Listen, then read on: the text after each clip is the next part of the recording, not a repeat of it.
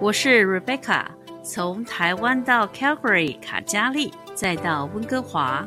我是 Rick，从北京来到温哥华，并在这里长大。欢迎来到大温房地产世界。我们带着大家一起了解本地的市场信息。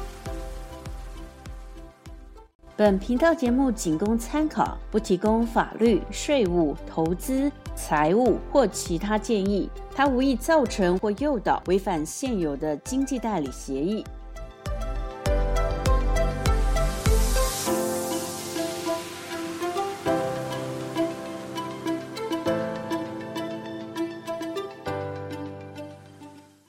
大家好，欢迎您来到我们第一集的节目。今天我们要跟大家来讨论一下，在大温哥华地区要买房子的五个主要重点。Hey Rick，你觉得要买房子的第一件事情应该是什么呢？我觉得最重要的就是要先确定好买房的预算，因为预算将决定到房产的类型和位置。没错。那么说到预算的话，在这里呢，要提醒一下大家。您用在买卖房地产的资金必须要来自于加拿大的实体银行账户，比方说 CIBC、BMO 或者是 RBC，绝对不可以来自于没有实际地址的虚拟银行，像是 Henry 等等。嗯，这一点很重要，大部分人可能不会知道这还有区别。那我也要在这里补充一下，如果资金是最近从加拿大境外的外国银行转账来的，可能还需要在加拿大账户中存放一段时间。有关详细信息，请跟您的银行问清楚，看看您的资金是否已准备好来买房。嗯，这很重要。那 Rick 对于没有足够现金的人来买房子的话，他就必须要申请房屋贷款，是吧？如果需要贷款的话呢，第一步很重要的工作就是要拿到我们所谓的 pre-approval。没错，pre-approval 就是预先批准的房屋贷款的意思。Hey Rick，为什么这一点很重要呢？因为有了 pre-approval 后，它会最终为您省下许多时间和金钱。比如说，您看到了您喜欢或者比较心仪的房产时，可以立即的下单下 offer。他同时也会向买方证明您是认真的想购买他们的房产，而不是在浪费对方的时间与精力。最重要的就是您的房地产经纪会有更多的谈判权利与空间。嗯，所以这非常非常的重要，大家要记住喽。那么我们现在钱准备好了，下一步应该是什么呢？下一步就是要决定一下购买房产的用途，那是自住呢，还是投资出租？用途也会很重要吗？是的，用途跟我们刚才提过的预算比较像，因为它会最终帮助决定到买房的类型和位置。那如果我是要自住的话，都要考虑一些什么问题呢？如果是自住的话，周边地区的生活方便性应该是第一。比如说，附近买菜有没有中国的卖菜店？他们离得近吗？或者是有没有什么餐厅，有中国餐厅之类的？那对于有孩子的家庭，也要想到说，这个地区是不是适合抚养孩子呢？安全吗？或者是有好的学区，以及买的房子离学校有多远，能够走得到，对吧？对的，这些都是在搜索房产之前或之间需要考虑的重点。别的可能还有附近的公共场合都有些什么，比如说公园、图书馆、社区中心等等。嗯，那对于有些人他已经有房子了，但是他还要再买一个房子来投资出租的话，那应该要怎么做呢？要是出租的话，现在一居室和两居室的公寓是很受欢迎的，而且呢，位置越靠近公共交通越好，比如说公车站和 SkyTrain 站，这种房子会比较好出租，而且租金会相对高一些。所以位置非常重要，因为我们常常说，购买房产的关键就是 location，location，location，位置是非常非常的重要的。那我们下面呢，就给大家稍微讲一讲大温地区的各个城市吧。好啊，大温地区这么多城市，咱们要讲哪一些呢？那我们今天就给大家讲一讲三个最受欢迎也是最中心地带的城市与他们的一些特点。那它们分别是温哥华、Burnaby，还有列治文。好的，那我们先从 Vancouver City 温哥华市开始说起吧。温哥华市呢也分成几个地区，像是 Downtown Vancouver，这里主要是大温地区的金融区，大部分的房屋类型是公寓，有许多商业的专业人士住在这儿，通常可以享有海景以及 Stanley Park 史坦利公园的美景。这里很特别，但是房价很贵，在温哥华市中心开车不是很方便，在这儿又不好停车，最好是以步行为主。Hey Rick，温哥华还有哪些地区呢？那我们就来到温哥华的西面，就是我们所谓的西区 Vancouver West 这个地区，包括了 Dunbar、Shaughnessy 与 Point Grey 等等的区域，它们充满了昂贵的大型独立屋，而且附近有很多好的学区，比如 Saint George、Churchill，还有 Lord Byng 中学，以及我们温哥华很出名的 UBC 大学。那如果我们从温哥华往南走的话，就会来到 Richmond，也就是列治文区。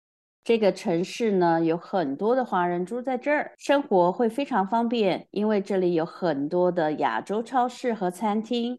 值得一提的是，如果你的英文不是很好，在这儿也可以生活的非常好，因为大部分的人都会说中文，所以可能这里会比较适合新的移民先住在这儿。同时，温哥华的国际机场也在列治文区。对于经常要回国或者是旅行的人来说，住在这儿区域有加分的作用哦。Rick，在温哥华还有哪些区呢？在温哥华的东面就是 Burnaby 本纳比这个地区，位于大温的中心地带，它距离大温的每个城市都不是很远，并且拥有着各种房屋类型。Burnaby 包括了很受欢迎的 Metro Town、Station Square。以及还在发展的 Brentwood 区等等，Burnaby 也拥有着 SFU 和 BCIT 大学，在这个城市生活非常的方便，所以也是个非常受欢迎的。刚刚您提到的 Metro Town，也就是铁道镇，非常方便，有个很大的商场。然后呢，这里的大学 SFU，也就是 Simon Fraser University，也非常有名。那么接下来我们是不是要来跟大家介绍一下，在大温地区最常见的一些房产类型呢？Rick，有哪一些房产类型？你可以跟大家说一下吗？大温地区四个最常见的分别是我们的独立屋 （Single House）、我们的双拼 （Duplex）、我们的联排别墅 （Townhouse） 以及现在很抢手的公寓 （Condo） 或者是 Apartment。那我从 Single House 开始讲起。Single house 呢，就是我们所谓的独立屋，是在大温地区最受欢迎，但也是最贵的房产类型。购买独立屋的价格包括了房子与土地。住在独立屋会给您生活上最大的灵活性，因为您可以根据自己的需求来使用土地。您可以在草地的院子里种一些花、蔬菜、水果，或者可以把后院变成水泥地，可以用来打篮球一些体育活动。后院有游泳池也可以，或者是有养鱼的小水池。您可以根据个人的需要来修改您的独立屋，但是需要注意的一点是在更改房屋之前，有可能需要通过市政府的允许才可以。那听起来住独立屋非常好啊，但是有什么坏处呢？坏处呢，就是必须自己来负责所有的房屋的维护工作，比如说冬天需要铲雪，夏天需要割草，然后每个星期需要倒垃圾。以回收物，所以呢可能会浪费一些时间和精力。那么接下来说说双拼房 （duplex）。双拼房的定义呢，就是在一栋建筑有两个独立的单元，或者是在一块土地上盖有两间独立进出口的房子。有的双拼房它是两个房子之间共用一道墙。那另外的双拼房是两个看起来是独立的房子之间设有一个假的走廊来连接着。双拼房呢，适用于喜欢拥有独立屋，但是又买不起独立屋的人。如果你想要买双拼房 duplex 的话，就要仔细了解法律的规定了，看看土地如何的划分以及土地所有权的规定，这一项是非常的重要的。那我接下来说一下我们的联排别墅，就是我们所说的 townhouse，它比较适合于想比公寓空间多一点，但又不想维护独立屋的小型家庭一些。常见的 townhouse 一般都是木头框架，但也会有少许的水泥建筑，通常呢是在新建的高层公寓底下连在一起的。townhouse 的缺点就是它的维护费可能会高一些。因为它有更多的表面积需要覆盖，比如说外部以及屋顶。大多数的 townhouse 小区也会有植物、草坪和树木，这些就需要用管理费来聘请专业的绿化公司来维护。接下来我们要来谈谈最后一个房屋类型，也就是公寓了。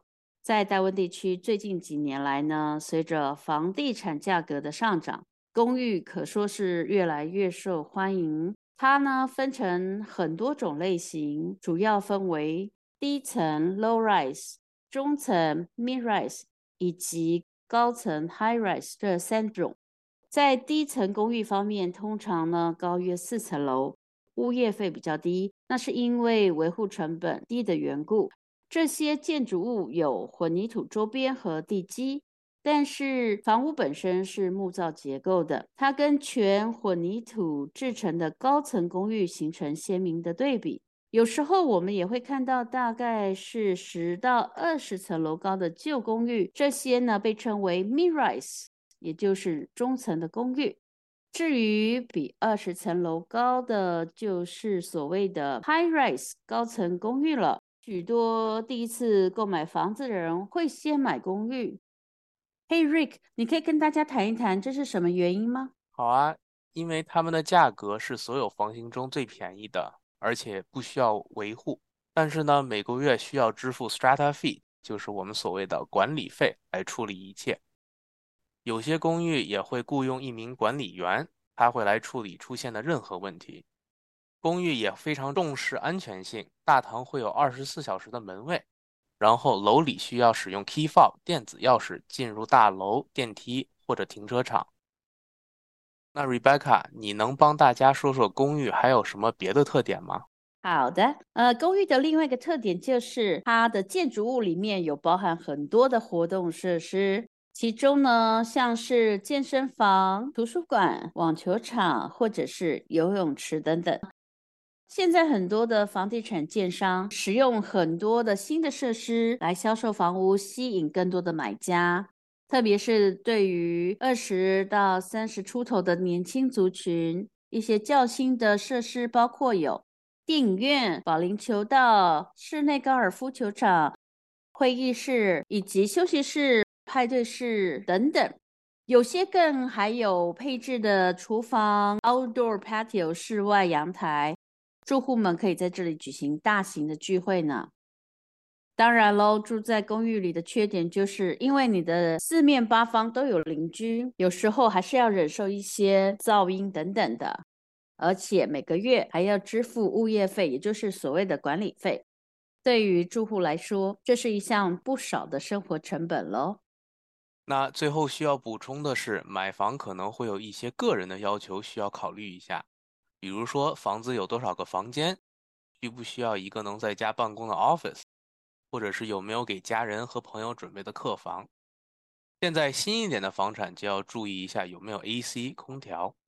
如果是公寓的话，需要注意一下房子的高度以及朝向，有没有好的景色，还有多少个停车位，以及出租和宠物的限制。如果是独立屋的话，需要考虑一下有没有中式厨房或地下有没有出租单位来帮助您的收入。那 Rebecca，我们今天就给大家介绍到这里吧。好的，谢谢 Rick。除了以上所说的要点以外，我们呢将在以后的节目中更进一步的为大家介绍大温地区的房产，大家不要错过哦。今天谢谢大家的参与，也欢迎您和我们联络。Rebecca 和 Rick 是加拿大卑诗省注册的专业地产经纪。Rick 更拥有卑诗省地产管理经济的执照。如果您有任何房屋买卖和管理的需求和问题，欢迎您来信或者打电话给我们。我会将联络的讯息写在节目的说明栏中。我们可以坐下来好好的讨论买房或者是卖房的需求。同时，别忘了，请将我们的节目转发分享给您的亲朋好友。并且订阅我们的频道哦。那么我们下次再见喽，拜拜。